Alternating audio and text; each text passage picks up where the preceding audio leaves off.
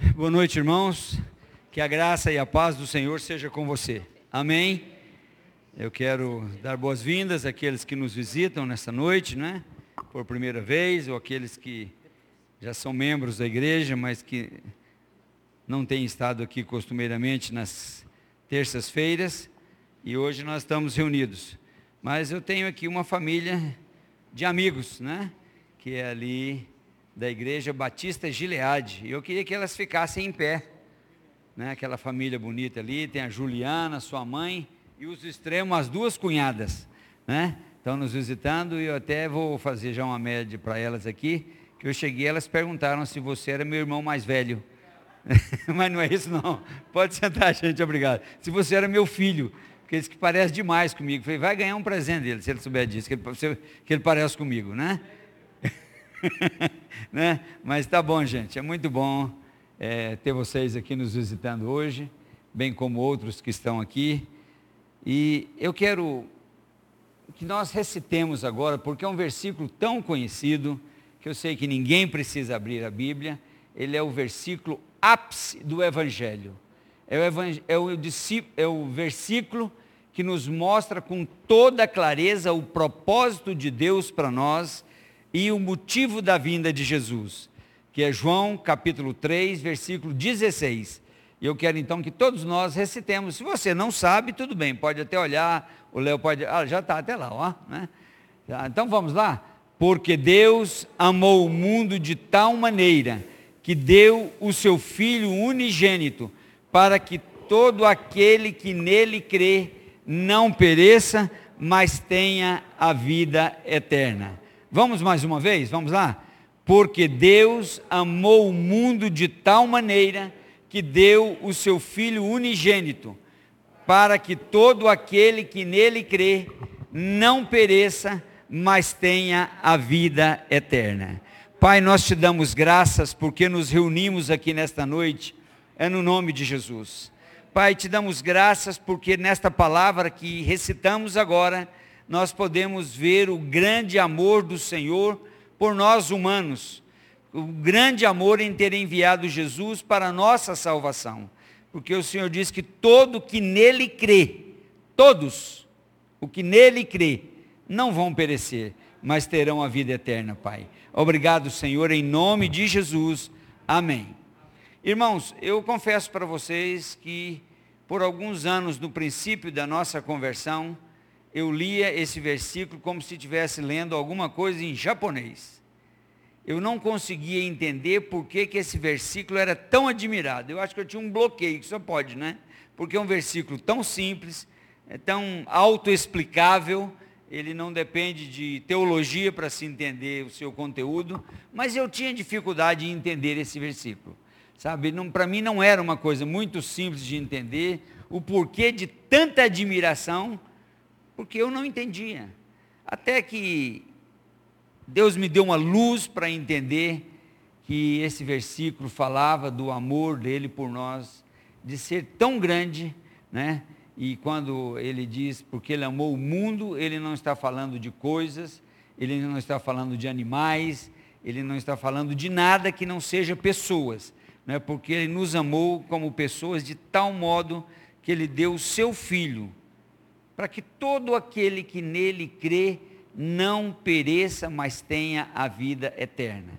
E uma das coisas mais difíceis para o homem sem Jesus é entender esse amor que dá salvação. É entender como pode aceitar a Jesus e você ter um passado perdoado, ter um passado limpo, apagado, né, e ser uma nova criatura. Esses dias eu, eu tenho um amigo que ele teve um amigo por muitos anos que praticava esporte com ele. E esse amigo agora está vivendo uma fase muito difícil, com câncer, e caminhando para uma fase terminal. E ele dizia: Olha, esse homem já me criticou demais por crer em Jesus. Eu mandava versículo, ele sempre achava uma piada, mudava as palavras do versículo para fazer uma piada. Mas como eu gostaria que esse homem fosse salvo. Eu, eu não gostaria que esse homem se perdesse. Né? Eu tenho mandado versículos, mas o coração dele está endurecido. Eu disse, meu irmão, a chance, a possibilidade, a condição da salvação é a palavra. né? O Espírito Santo é que vai fazer essa obra. Quando foi, nós conversamos sobre isso nas, anteontem, segunda-feira, quando foi ontem, final da tarde, ele me manda uma, uma mensagem dizendo assim: Olha, o meu amigo aceitou a Jesus como Senhor e Salvador. Não é? Ou seja, ele ainda disse para ele: Olha, foi salvo na prorrogação, né? porque a coisa já estava caminhando para não ter mais chance. E ali ele fez. Quando nós olhamos na palavra, nós encontramos em 1 Coríntios, no capítulo 13, nós encontramos ali uma descrição do maior dom de Deus. Muitas vezes as pessoas, nós fazemos e não fazemos erradamente. A forma que pode estar errada. Nós procuramos dons, que a Bíblia nos ensina a fazer isso. O Espírito Santo é quem dá os dons, mas ele diz: procurai com zelo. Ou seja, ele me autoriza a pedir, a buscar. Não é? Mas a palavra, quando fala em 1 Coríntios, no capítulo 13, e nós vamos ler apenas alguns versículos, a palavra diz que você pode ser, você pode fazer, você pode dar, você pode morrer, tudo isso. Mas se a base, o fundamento, a motivação não for o amor, ele diz, nada disto tem valor. Primeiro aos Coríntios, capítulo 13, e nós vamos ler do versículo 1 ao versículo 8. Né? Diz assim, ainda que eu falasse as línguas dos homens e dos anjos, se não tiver amor, serei como um sino que ressoa, ou como um prato que retine, ainda que eu tenha o dom de profecia, saiba todos os mistérios e todo o conhecimento, e tenha uma fé capaz de mover montanhas. Se não tiver amor, nada serei. Ainda que eu dê aos pobres tudo o que eu possuo e entregue o meu corpo para ser queimado. Se não tiver amor, nada disso valerá.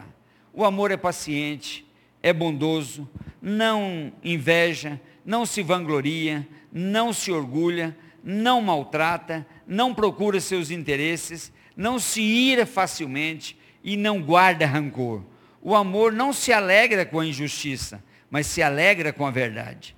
Tudo sofre, tudo crê, tudo espera, tudo suporta. E a primeira parte diz assim: o amor jamais acaba, ou o amor nunca perece, né, conforme a versão da NVI. E o último versículo desse capítulo, que é o 13, diz assim: Assim permanecem agora esses três: a fé, a esperança e o amor. E o maior deles, porém, é o amor. Eu quero te fazer uma pergunta. Alguém dos irmãos, alguns dos irmãos que estão aqui, em algum dia, em algum momento da sua vida, em alguma situação, você parou e teve dúvida se você já amou ou se você ama pessoas ou não? Alguém já teve essa dúvida? Não? Eu vou te contar uma experiência pessoal. Não sei hoje precisar a quantidade de anos, mas possivelmente há uns 30 anos atrás, eu chegando da igreja, eu morava no norte de Goiás, e estava passando um programa da igreja Renascer em Cristo, que passava naquela região, creio que passava por aqui também, do, do Esteve Hernandes e da esposa dele, a Sônia, né? E ela tinha um programa, ela tinha um quadro naquele programa que era de entrevista. E naquele dia, quando eu entrei voltando de um culto, ela estava entrevistando um cantor gospel que ele ainda existe. Tive a oportunidade de falar com ele por telefone agora nessa ida para a Europa. Ele mora em Londres, mas ele estava no Brasil e tentando achar um meio para voltar. Eu estava na casa de um pastor que é amigo dele. Ele falou: Não, fala com o Link, pode ser que ele passou por ele, sabe como é que estão as coisas. Chamado Brother Simeon. Não sei se alguém já ouviu falar deste nome. Naquele movimento gospel ali de 20 anos, 30 anos atrás, ele era um dos expoentes na área gospel com cântico, né? Com, como cantor. E ele então, sendo entrevistado por ela, ela questiona ele sobre a experiência que ele teve para chegar a Jesus. Ele então conta que ele tinha uma banda de rock comum, né, uma banda de rock, e o Estevam Hernandes era diretor de marketing da Xerox. E eles iam ter uma festa de final de ano, uma comemoração qualquer, e contrataram a banda dele para tocar naquele evento. E o Estevam Hernandes aproximou dele mostrou carinho, amizade por ele e pôde conhecer a história triste que ele estava vivendo de um viciado sem lugar, sem família. E o Estevam Hernandes então convida ele para ir para a casa dele, para a casa do Estevam. E ele foi.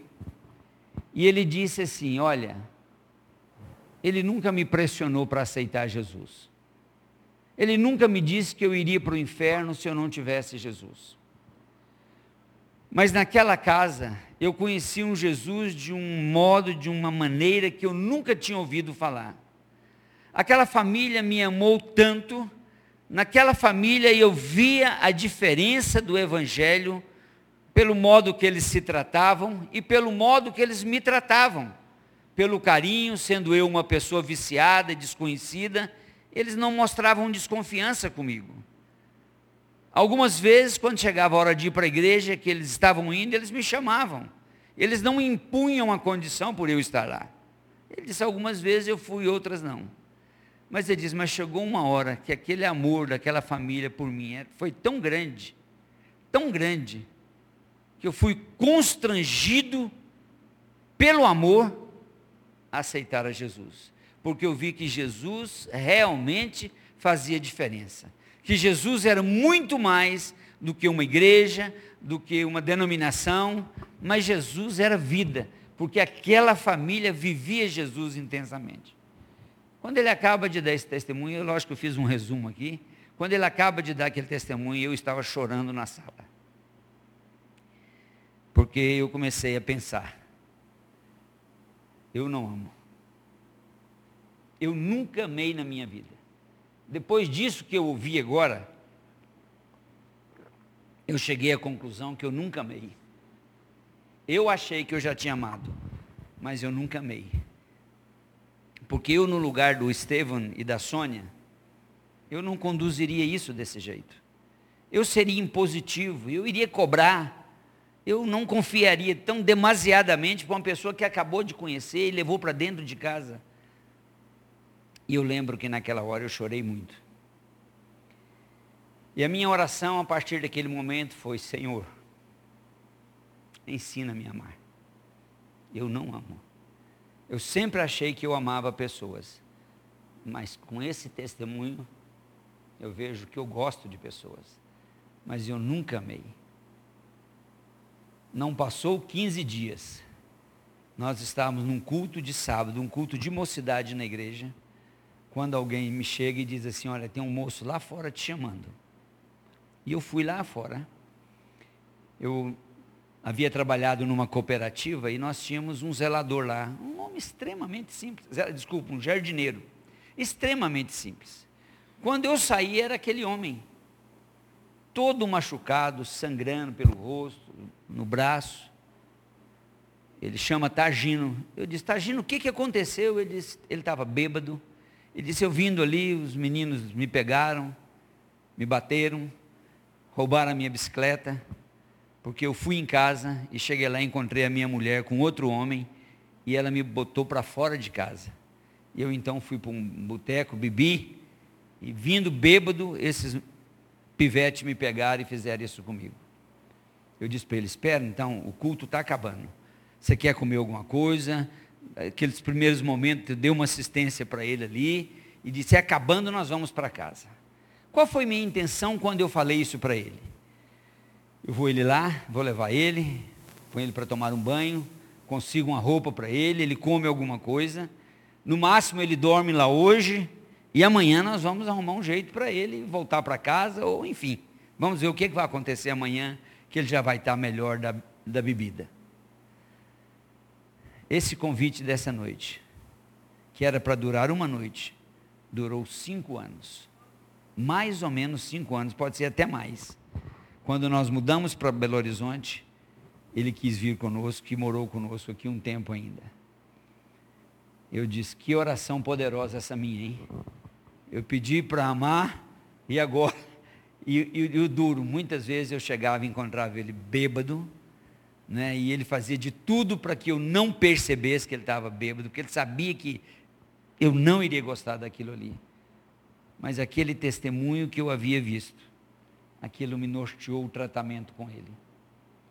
Sabe, então muitas vezes, eu até hoje eu me pergunto, Senhor, será que verdadeiramente aquele amor continua em mim ou eu perdi aquele amor? Eu não posso deixar isso jamais acontecer comigo. Né? Então, quando eu ouvi aquele testemunho do brother Simeon, eu até contei isso para ele agora, o dia que eu falei com ele por telefone.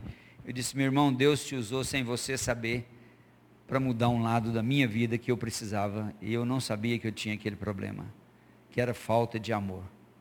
Então, quando a gente muitas vezes é confrontado numa situação, a gente tem a oportunidade de nos autoavaliar. Sabe, às vezes Deus permite essas situações, não é para que nós nos abatamos, nos sentimos abatidos, decepcionados, mas para que nós tenhamos atitudes a partir daquele momento. Muitas vezes nós, dentro disso que Paulo escreve aqui aos Coríntios, muitas vezes a gente tem tanta preocupação com os dons e está certo, não está errado, mas ele não pode exceder o amor, porque a Bíblia diz que fazer tudo isso, ter todos estes dons, ele diz: se o amor não for a causa, não for a base disso daí, diz isso não tem nenhum valor. É você dar, é você emprestar, é você levar, é você trazer. Ele diz: a motivação tem que ser essa.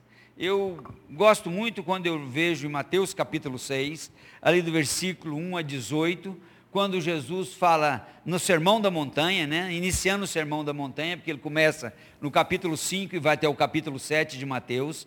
Jesus fala então sobre três situações, que é a esmola, a oração e o jejum. Né? De tanto ler, de tanto meditar, e preguei já várias vezes isso, eu entendi que se colocar esses três ensinamentos de Jesus em um liquidificador e bater tudo, para tirar uma palavra, a lição que para mim fica desses três ensinamentos não é como orar, não é como dar esmola e não é como jejuar, mas é a palavra motivação. Motivação. Jesus, quando fala ali em dar esmola, ele diz: Olha, não faça como aqueles que tocam trombeta e assim por diante, eles que uma mão fizer, a outra não saiba. E o interessante é que esses três, essas, esses três ensinamentos de Jesus, eles terminam praticamente com a mesma frase. Os três ensinamentos de situações diferentes, que é esmola, que é oração e que é jejum, termina sempre assim. E seu, e seu pai que vê o que é feito em segredo, o recompensará. Quando Jesus fala da esmola, você quer ver um exemplo bem prático que Jesus viveu no templo? O que, que foi que impactou Jesus naquela, na oferta daquela viúva? Não foi a quantidade, não foi como ela se portou, mas foi a motivação de dar o pouco, o quase nada que ela tinha, ela deu. Então o que Jesus viu ali não foi que, que talvez aquele dinheiro fosse pouquíssimos centavos no nosso dinheiro hoje. Mas Jesus disse assim: Olha, o Pai que viu aquilo ali, ele vai recompensar. Quando ele fala acerca da oração, Jesus não está condenando a oração em público, a oração na praça, a oração em qualquer lugar. Ele diz a motivação com que ela é feita é que é o problema. Então, se você tem uma motivação que os outros vejam, então você vai para o quarto e ora lá. Você pode orar na praça, você pode orar em qualquer lugar, desde que a sua motivação seja correta. Eu vou orar porque eu quero falar com o Senhor, eu quero que Ele me ouve, mas não que as pessoas me vejam orando. Eu, eu não sei, eu já li e eu quero procurar que versão é essa, porque eu não lembro mais que versão que é. Que esses três, esses três finais de versículo, que diz que então o Pai que vem em secreto o recompensará, há uma versão que ela, eu acho ela muito joia ela diz assim: E o Pai que vê em secreto te recompensará publicamente. Tá? Ou seja, aquilo que ninguém viu você fazendo, com a motivação correta, o Senhor vai fazer com que as pessoas vejam a resposta daquilo que você fez. Então, para mim, o ensinamento fantástico dessas três lições aqui da esmola, da oração e também do jejum, quando o Senhor diz: Olha, se arruma o seu cabelo, lava o seu rosto, eh, para que não pareça aos outros que você está jejuando. Ou seja, os outros não precisam saber. Os outros não têm que ouvir isso de você. Né? Ele, tanto que ele disse: se arruma. Se fosse hoje, ele iria dizer: as mulheres faça a sua maquiagem, se arrume, o homem faça a sua barba, se ele usa barba rapada, enfim, faça isso, para que ninguém perceba que você está jejuando. Por quê? Porque a classe religiosa daquela época, eles queriam demonstrar, através do abatimento, né, que fosse um abatimento fantasioso ou verdadeiro, mas Jesus disse: não deixa ninguém perceber. Porque, na verdade, está aí, para que a tua esmola seja dada em secreto. Ah, qual é essa versão aí? É bíblica? Almeida e corrigida. É, ótimo, foi bom. Eu não sabia. Eu já, muitas vezes eu eu quero procurar, vou anotar isso aí. Né? Ela, veja assim, ó, ele mesmo te recompensará publicamente. Ou seja, as pessoas vão ver o resultado da esmola, o resultado da oração, o resultado do jejum ao vivo lá fora, com todos vão poder presenciar isso. Veja, o evangelho ele deve ser firmado na motivação e não na apresentação. Né? As pessoas têm que ver em nós o motivo correto pelo qual nós fazemos. Eu não vou fazer para ser recompensado. Eu tenho promessa do Senhor de recompensa mas não é isso que deve me mover. O que deve me mover é exatamente o que Jesus faria, até um livro antigo aí, né, que diz, o que faria Jesus em teus passos? Né, não sei quantos já leu este livro, eu li logo que eu me converti, agora tem várias editoras que tem ele, tem até um filme, né? Assisti o filme também há um tempo atrás aí. O que faria Jesus em seus passos? Qual a temática deste livro? Em numa situação que você está, como Jesus se portaria diante daquela situação? Vou criar um exemplo que eu não lembro disso no livro, mas um exemplo. Se você chega e alguém te pede uma propina, né? um suborno, lá diz assim: o que faria Jesus se estivesse no seu lugar? Né? É um livro que nos estimula a vida cristã. Então, nós como igreja, nós como igreja, nós como corpo de Cristo, nós devemos ser reconhecidos por aqueles que amam. As pessoas têm que ver isso em nós. Nós não podemos ser salvos ilhados. Ilhado, ou seja, isolado, não é? À margem da situação. Você pode observar que normalmente no nosso Brasil, não é? Quando se tem uma catástrofe em algum lugar do Brasil, muito, hoje são chamados ONGs, né? mas antes não existiam as ONGs eram pessoas individualmente, eram igrejas, eram centros espíritas e outros mais, que saíam pedindo para você dar comida, dar roupa para que fosse enviado para lá. Irmãos, infelizmente, no passado, e graças a Deus no presente, a igreja evangélica tem mudado essa mentalidade. Antigamente nós dizíamos assim, como a Bíblia diz, oh, vai firme, nós vamos estar orando por você, viu? Mas nós não dávamos nada nós não desprendíamos do nosso tempo, né, para doar alguma coisa, que seja material, que seja de tempo, para alguma pessoa. Irmãos, a marca maior do Evangelho é amor. Por isso nós começamos recitando aquilo ali.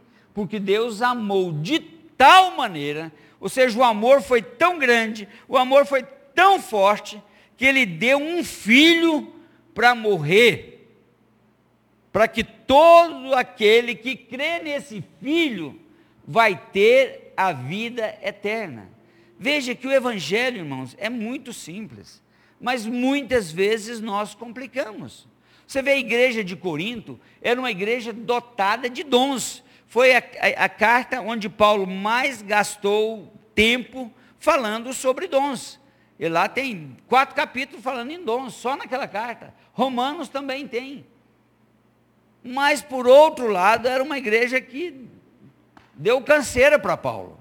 Tanto que quando Paulo vai falar sobre sobre a ceia, lá no capítulo 11, ele começa, quase no iníciozinho, ele diz assim, ó, eu vou dizer, não os elogio, pois as reuniões de vocês fazem mais mal do que bem.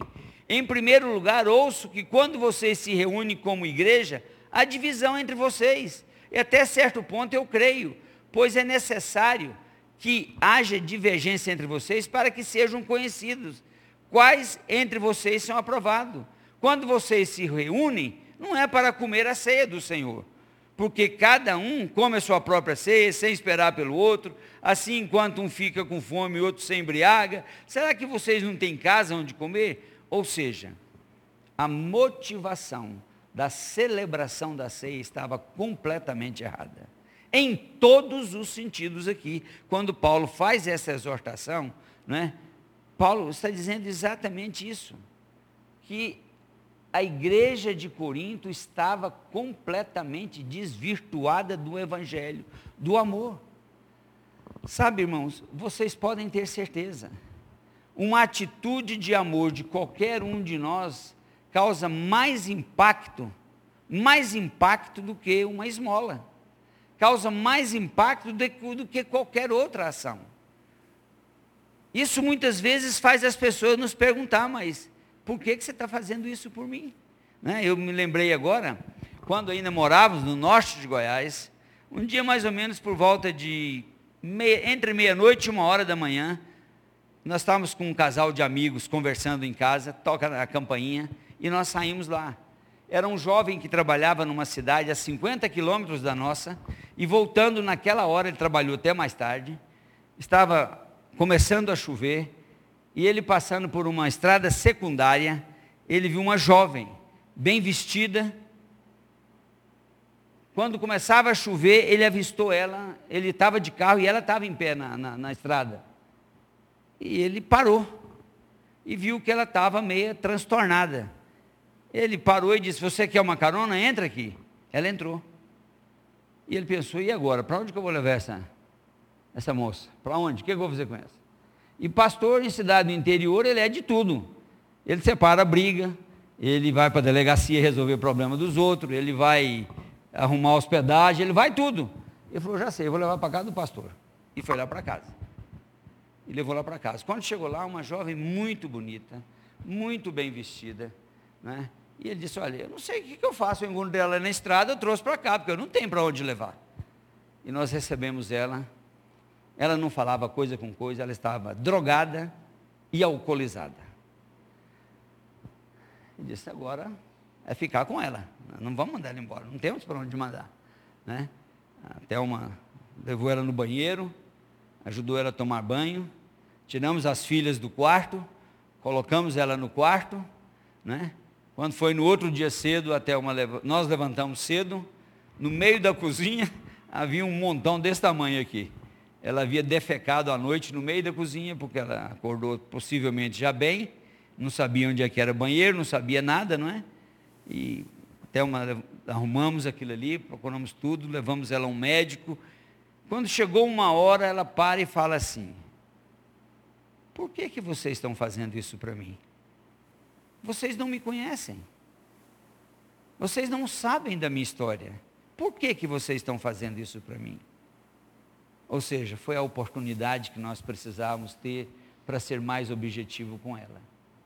Aí ela contou que alguém pegou ela na cidade à noite, levou para um motel, usou dela, né, e as coisas dela ficou tudo lá, porque o, ele, o cara resolveu sair sem pagar, mas as coisas dela ficou lá. E eu conheci o dono desse motel. Eu disse, vamos lá. Foi eu, a Thelma e ela. Aí as duas ficaram no carro lá do lado de fora. Eu entrei e falei com ele. E falei, olha, contei a história rapidamente. E disse, eu vim cá para buscar as coisas dela. Ele falou, eu sei quem fez isso. Ele vai pagar. Eu conheci ele, ele vai pagar. Você pode levar tudinho. Pode levar. E eu levei toda aquela roupa para casa. E essa moça ficou endemoniada várias vezes dentro de casa. E era aquele sufoco, saía correndo para a rua, e nós corria atrás. E os, os, amigos ajudando em oração, e aquele negócio todo. E aquela moça ficou livre, né, liberta. E, e, a família dela ligou e fez a mesma pergunta: por que, que vocês estão fazendo isso por ela? Vocês conhecem a história dela? Disse, não, nós não conhecemos e nem precisamos. Nós queremos fazer o que podemos agora. A família diz assim: Nós estamos dispostos a pagar para ela morar com vocês. Aí eu já senti que o negócio ali era pesado, né? Mas ela queria também ir embora. Arrumamos passagem para ela ir. Ela morava em, a família dela morava em Paranaguá. Eu e a Thelma até hoje, isso já se passaram quase 30 anos por aí. E até hoje nós temos uma certeza e uma esperança que nós ainda vamos encontrá-la servindo o Senhor. Nunca mais tivemos contato com ela. Então, muitas vezes, há momento em que a gente precisa, às vezes, ser confrontado na nossa comodidade, para que nós possamos manifestar o amor de uma maneira simples, porém de uma maneira que seja eficaz. E a igreja de Jesus é, foi dotada para manifestar este amor. Sabe, nós não podemos de forma nenhuma, né? O versículo 11, lá de 1 João 4, diz assim: Visto que Deus assim nos amou, 11:4 de 1 João. Visto que Deus assim nos amou, nós também devemos amar uns aos outros. Ninguém jamais viu a Deus. Se amarmos uns aos outros, Deus permanece em nós e o seu amor está aperfeiçoado em nós. Sabemos que permanecemos nele e ele em nós, porque ele nos deu do seu espírito. Então, esse amor em nós é fruto do espírito que o Senhor nos deu. Então, muitas vezes, irmãos, nós precisamos refletir. Servir o Senhor é maravilhoso, é tremendo. Aqui na igreja, cada um com o seu dom, um canta, um lê, outro prega, outro é, ajuda as pessoas a entrarem, olham as crianças. Mas, irmãos, a base de tudo isso tem que ser o amor. Não pode ser por obrigação. Não é? E uma coisa interessante no versículo 15 deste mesmo capítulo diz assim: se alguém confessa publicamente que Jesus é o Filho de Deus, Deus permanece nele e ele em Deus. Ou seja, a importância da confissão pública. Por isso que Romanos capítulo 10, 9 e 10 diz: Se com a tua boca confessares e em seu coração você crê que Deus o ressuscitou dentre os mortos, ele diz: Você será salvo. Você será salvo. Então, é muito importante que, como igreja, nós pensemos sobre isso. A Bíblia diz que o verdadeiro amor, ele acaba com medo, não é? Quem vive com medo, vive em trevas. Né? Há pessoas que têm medo de tudo. Mas quando nós olhamos em Filipenses capítulo 4, versículo 8, diz assim: Finalmente, irmãos, tudo que é verdadeiro, tudo que é respeitável, tudo que é justo, tudo que é puro, tudo que é amável, tudo que é de boa fama, se alguma virtude e se algum louvor existe, seja isso que ocupe o vosso pensamento. Então, muitas vezes, principalmente neste mundo de hoje, onde a maldade campeia assim de uma maneira acelerada no meio da sociedade, na, na cidade onde nós vivemos, mas a palavra do Senhor está nos ensinando o quê? Olha, é tudo estas coisas boas que nós precisamos esperar de Deus. Tudo isso. Eu lembro uma vez, estava na igreja, num culto de meio de semana, chega um jovem. E ele diz, eu quero falar com o senhor no final. Eu falei, tá bom. Acabou. Ele diz assim, olha, eu vendo uma espécie de seguro, alguma coisa assim. E eu estou vindo aí, meu dinheiro acabou, e isso, isso, isso, isso. E eu estou sem almoço, já é de noite, nem almocei, nem jantei, e não tem lugar para ficar. Eu disse, vamos para minha casa. Quando eu cheguei lá, ela falou, você é doida. Não, você não vai deixar esse rapaz dormir aqui. Eu falei, vou. Os meninos vão tirar os meninos do quarto, ele dorme aqui. Lindo, você é louco, você não conhece. E verdadeiramente eu não conhecia mesmo. Quando eu fui conversar com ele depois, coisa de Deus, né? Eu falei, eu quero que você seja sincero comigo. O que, é que você faz? Ele diz, eu sou ladrão. É mesmo, ele disse, sou. Esses carnês que estão tá aqui é porque eu roubei de alguém, então utilize isso aí para dar golpe nos outros aí. Eu falei de Jesus, orei com ele, mas não mandei ele embora não. Arrumei o quarto para ele. Ele dormiu lá. No outro dia cedo, acordei primeiro do que ele, esperei ele, tomei café e disse, ô pastor, muito obrigado por você ter confiado em mim. Não é? Então, às vezes, são áreas que não é confortável para a gente poder fazer isso. Mas sabe, quando a Bíblia diz que o verdadeiro amor lança fora, é porque existe uma graça de Deus que nos ajuda, que nos abençoa. Então eu quero dizer, meu irmão, minha irmã, ser dizimista é um dever nosso, ser ofertante é um dever nosso, né? é um mandamento do Senhor. Mas irmãos, nós temos muito mais coisas que nós podemos fazer, né? para que o nome do Senhor seja glorificado através das nossas vidas, com atitudes de amor, né? atitudes de amor, seja para quem a gente conhece e também para aqueles que a gente não conhece. Né? E às vezes é lógico que algum dos exemplos que eu dei com o começo do rapaz é uma coisa que eu fiz, mas não aconselho ninguém a fazer se você não tiver uma, uma direção de Deus, porque é algo realmente muito perigoso, não é? Você tem família dentro de casa e tudo isso daí. Então, em 1 João 3, o versículo 11 diz: Esta é a mensagem que vocês ouviram, desde o princípio que nós amemos uns aos outros. Irmãos, amor é a maior e principal qualidade de Jesus. Se nós queremos nos assemelharmos a Jesus, nós temos que orar ao Senhor pedindo Ele para que nós amemos. Sabe, eu oro isso constantemente. Eu oro constantemente porque eu sei que eu preciso. Não é porque eu odeio, nada disso. Mas eu preciso ter mais frutos de amor. Sabe? Mais frutos que realmente venham impactar a vida das pessoas. Né? Agora o Senhor diz nesse mesmo capítulo, no versículo 3, meus irmãos, não se admirem se o mundo os odeia. Sabe, como servos, como homens, mulheres de Deus, nós vamos encontrar pessoas que deliberadamente, de graça, né, vai vir sobre nós.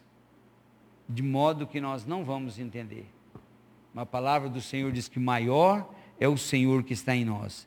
Eu quero ler esses dois últimos versículos, que é o 17 e o 18 deste mesmo capítulo. Veja o que a palavra está dizendo. Se alguém tiver recursos materiais e vendo seu irmão em necessidade e não se compadecer dele, como pode permanecer nele o amor de Deus? Né? Como pode? Então, muitas vezes, sabe, o Senhor nos testa. Sabe, eu vejo isso como um teste para que nós possamos confrontar a nós mesmos. Não é porque para o Senhor nos conhecer, não, porque Ele nos conhece. Ele não precisa fazer uma prova para ele saber quem eu sou, não. Ele sabe quem que é. Não é? Eu vou terminar com mais um testemunho. Quando nós chegamos aqui, após um tempo, nós estávamos dando curso aqui no, no Agape, descendo aqui na. É Itamogi, aquela ali? É que vai para o Hospital São Francisco, não é? Nós estávamos dando um curso ali. E uma noite, é, o Agape havia nos cedido aquele lugar um dia que não tinha culto, e eu cheguei, vários alunos já haviam entrado, eu fiquei sentado no último banco. Não, desculpa, nesse momento os alunos estavam chegando. Eu estava já sentado no último banco esperando os alunos chegar. Não era eu que teria que dar aquela aula. E eu ouvi o Espírito Santo dizer assim para mim: saia e vai para o portão. Eu disse: saia e vá para o portão. Todo mundo conhece o prédio do Ágape aqui? É nessa rua, quase chegando no São Francisco, acho que é dois quarteirões antes, à direita, até o Galocura tinha alugado lá há pouco tempo para, né? Itam, ah, isso, é Itamaracá, é verdade, Itamaracá ali. Aí, a voz continuou a me dizer, saia e vá para o portão. Eu resolvi obedecer, eu não entendi por quê, mas eu fui. Quando eu cheguei ali, até hoje, se você olhar na Itamaracá para cá, aquelas lâmpadas que tem descendo ali, eu acho que ainda são as mesmas. Parece um tomatinho aceso. Não vê nada aquele negócio ali. Eu cheguei no portão, olhei para o lado do São Francisco, olhei aqui para o alto da floresta e vi um vulto de uma pessoa que vinha no meio da rua andando. E o Espírito Santo disse assim para mim: Você vai pegar tudo que você tem no bolso e vai dar para aquela mulher. Primeiro eu não sabia se era uma mulher, porque ela estava no alto, eu estava lá embaixo. E veio aproximando, e veio aproximando. Quando aproximou, que eu pude verificar que era uma mulher mesmo, eu fiz outra oração. Eu, disse, eu achei aquilo tão louco, que eu disse, Senhor, se é do Senhor, o Senhor vai falar para essa mulher vir falar comigo. Porque ela estava vindo assim, na rua, quase do lado da calçada, do outro lado, andando naquela penumbra da noite ali. Não era tarde, era 8 horas, 7 horas da noite. Eu tenho um modo de guardar dinheiro, não sei se todos têm, mas eu tenho. As notas menores por fora e as maiores por dentro. Então seria 2, 5, 10, quanto tem, né? Porque nem sempre tem, então não, não tem nada. Mas naquele dia eu lembro nitidamente, eu tinha 11 reais. Uma nota de um real por fora e 10 por dentro. E o Senhor disse assim: Você vai dar todo o dinheiro para aquela mulher. E eu voltei a orar. Eu disse: Senhor, se é do Senhor, o Senhor vai mandar ela falar comigo. Quando ela aproximou, que ela estava assim mais ou menos como está o Gabriel ali, um pouquinho antes eu vi que era uma mulher mesmo, que ela estava de vestido. Quando eu vi ela igual está mais ou menos o Gabriel, eu fiz assim. Ela veio andando. Quando chegou no, na minha direção, ela parou e veio em mim. Ele disse, moço, eu quero falar com o pastor. Eu falei, senhora, o pastor da igreja foi embora já. Eu era pastor, mas eu preferi levar a coisa para o lado literal, né? Falei, olha, o pastor da igreja foi embora. Ela falou, moço, sabe o que, que é? Eu perdi meu marido tem dois meses. Ele me deixou com uma menininha de cinco anos e um filho de 18. O filho de 18 arrumou tudo e foi embora de casa e me largou sozinho com ela. Eu moro em Sabará. Moço, nós não temos água em casa. Nós não estamos tendo o que comer em casa. Eu, naquela hora, com a mania que eu tenho de ajudar os outros a achar a solução sem estar me pedindo, porque ela não queria ideia, ela queria, era uma oferta. Então eu queria saber se o senhor podia me ofertar. Sabe por quê, moço? A minha filha tem, nós temos cinco dias que não tomamos banho. Eu falei, senhora, por que a senhora não pede um vizinho um balde d'água? Ela falou, moço, deixa eu te contar. A minha mãe mora perto da minha casa. Há dois dias eu levei a minha filha lá e disse, mãe, eu trouxe, falou o nome da menininha, para tomar um banho. A mãe dela falou, pode não. A conta do mês passado veio muito alta. Pode tomar banho não. Ele diz, essa é a nossa situação, moço. Vocês já viram que quando Moisés falava com o faraó, a Bíblia usa uma expressão que diz assim, e Deus endurecia o coração de faraó? Eu acho que naquela hora eu vivi isso. Por quê? Eu levei a mão no bolso, sabendo desse hábito que eu tenho, sabia que a nota de um real estava por fora e a de dez por dentro. Eu peguei a nota de um real e entreguei para aquela mulher. Ela agradeceu, me abençoou. Quando eu virei, que eu vou subindo as escadas para entrar no salão, o Espírito Santo fala para mim assim: Eu disse tudo. Eu disse tudo. Eu fiz de conta que era surdo e não ouvi também. Mas eu tinha ouvido isso. Cheguei, voltei, sentei no último banco de novo. Começou um louvor.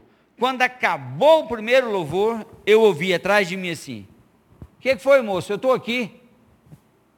A mulher de novo lá. Eu falei, a senhora está me chamando? Ela falou, estou, porque o senhor me chamou. Aí eu falei, eu sei o que, que é. Aí eu saí, ela falou assim, não moço, eu estava descendo aqui, quando eu estava chegando lá na esquina do que é o Hospital São Francisco, onde Jacuí, eu peguei o dinheiro que o senhor me deu, levantei a mão e disse assim, ô senhor, abençoe aquele homem, abençoe a família dele, abençoe o trabalho dele. Eu vi o senhor me chamando. Eu falei, eu sei o que, que é, não fui eu que chamei a senhora, não, mas eu sei por que a senhora voltou. Eu entreguei os 10 reais para ela e orei com ela. Aí o Espírito Santo diz assim para mim: essa mulher que você nunca viu e nunca mais vai ver, eu te usei para ensinar a você que eu uso quem eu quero para suprir quem eu quero e quando eu quero. E você foi usado como eu uso pessoas para fazer isso com você. Irmãos, a minha vontade foi enfiar a cabeça debaixo do banco da igreja, de tanta vergonha que eu fiquei daquela bobagem, tudo que eu tinha feito naquela noite. Mas eu pude entender. Deus quis me mostrar algumas coisas que para mim foi muito importante eu ver naquela noite ali. Sabe? E desde então eu tenho sempre orado ao Senhor. Senhor, me faça atento a demonstrar esse amor do Senhor que está em mim. Sabe, irmãos, então, como igreja, ser igreja não é só estar no culto, ser igreja não é somente entregar o seu dízimo e a sua oferta. Ser igreja manifestar o amor do Senhor onde nós estivermos. Sabe, há pessoas que precisam conhecer a Jesus pelo nosso amor. Eles precisam ser despertados, como muitos aí. Quando já ouviu alguém falar para você assim? Eu não sei o que, que é, eu olho para você, eu sinto uma coisa tão diferente. Quem aqui já ouviu falar isso? Quase todo mundo, não já? Eu sinto algo diferente quando eu olho para você. O que, que você acha que ele quer dizer com isso? Ele não sabe explicar também, não.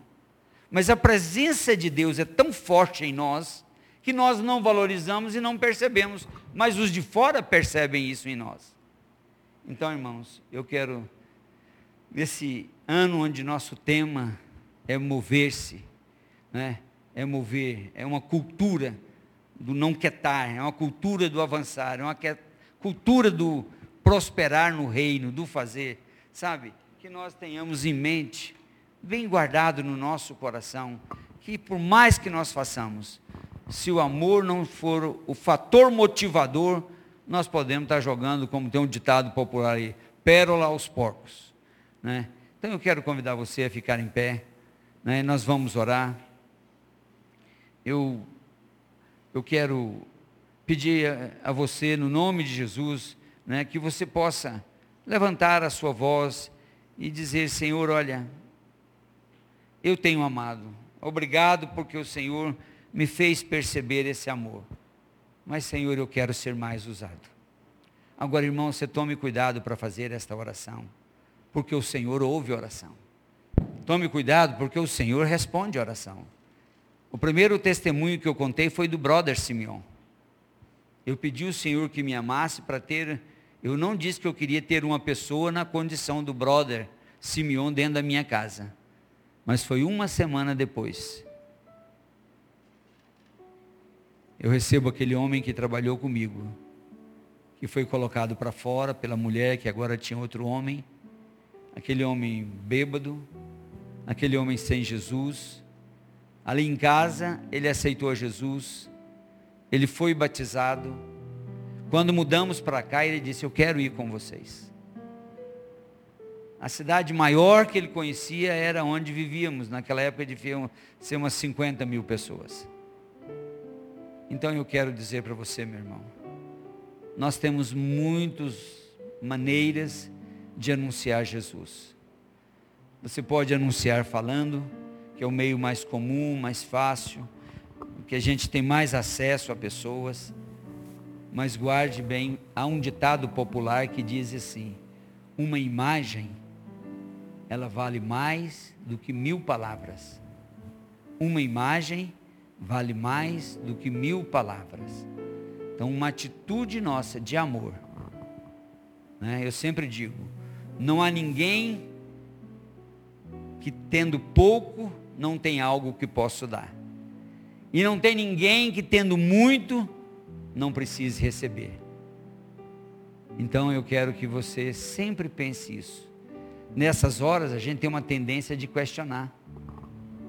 Uma vez eu estava pregando um culto, o pastor Zezinho estava na cidade de Confins. Tinha uma família muito rica que sempre recebia gente lá. No final eles me deram uma oferta, eu lembro até hoje, era 60 reais. E o Senhor disse para mim, você vai tirar 30 reais e vai dar para aquele engenheiro ali. 30 reais para aquele homem que tinha empresa, tinha tudo. Irmãos, eu não sei porquê. Mas eu obedeci. O Senhor queria ensinar alguma coisa. Eu aprendi. Mas eu tenho para mim que ele queria ensinar mais para aquele homem alguma coisa que eu não sei o que é. Sabe? Então eu falo de dinheiro, mas não é dinheiro só. Às vezes é seu tempo. Às vezes é servir aquela pessoa. É ajudar aquela pessoa. Né? Então, esteja atento ao que o Senhor vai trazer para você para que você manifeste o amor dele. Tá? Esteja atento a isso daí, porque o reino de Deus é um reino de ação, não é tão somente um reino de palavra, de poder, mas é poder através da atitude.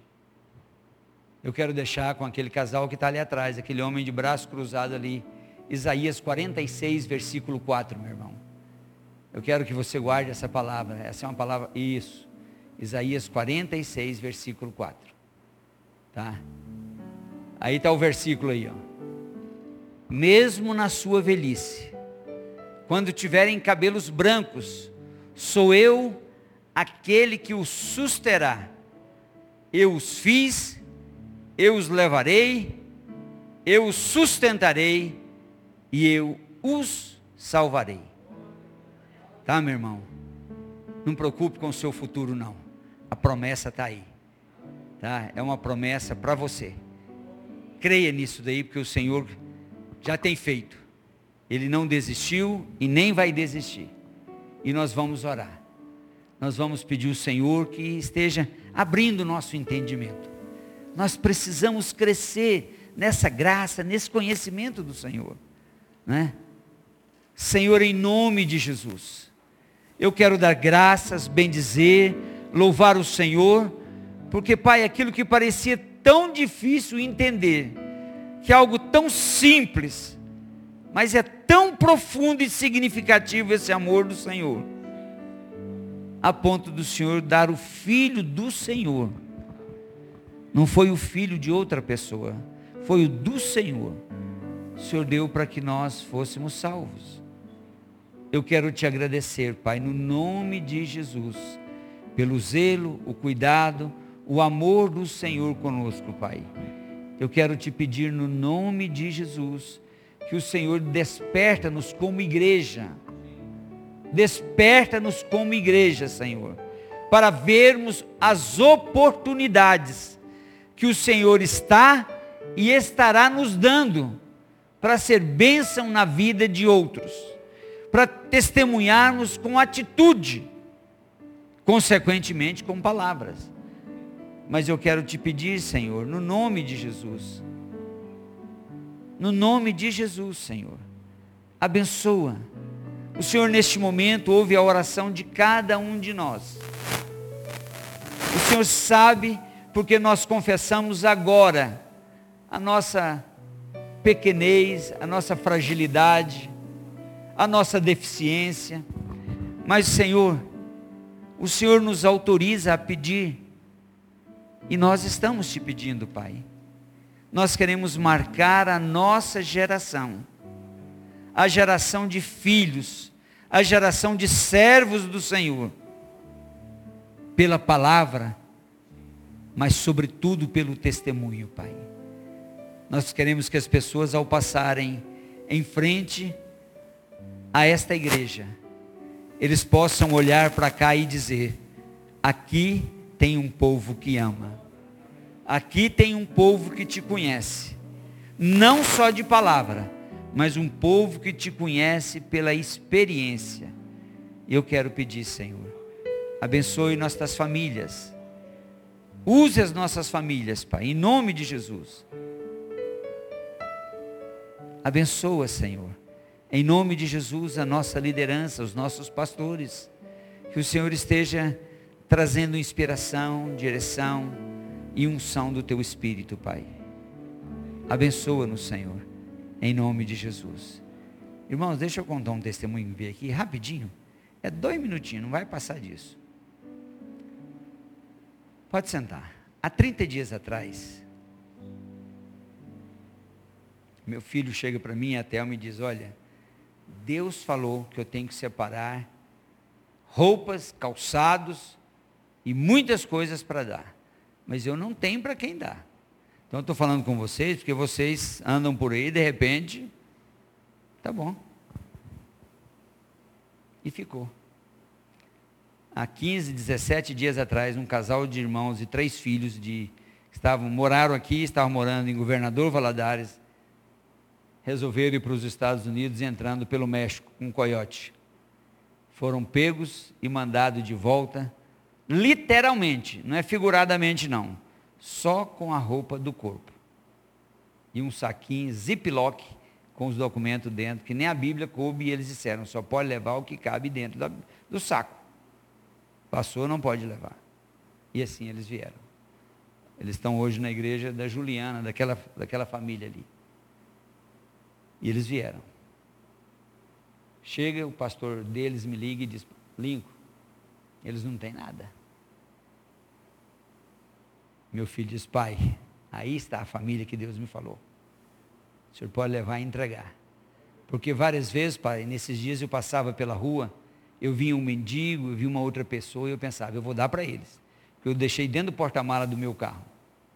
Mas eu não sentia de Deus que ele era a hora. E agora, pai, esta é a hora, é esta família, o senhor pode entregar. Irmãos, como eu fiquei feliz de ver que meu filho tinha ouvido isto de Deus. Não é? Então, por que, que eu estou dizendo isso para você, meu irmão? É porque muitas vezes nós temos coisas em nossa casa guardadas há muito tempo. Coisas que nós não vamos usar mais, seja em qualquer área, de uso pessoal, de casa, de cozinha, não sei do que mais. Tem pessoas que precisam. Ore a Deus e peça uma direção para você ser um abençoador. Amém? Que Deus abençoe você no nome de Jesus.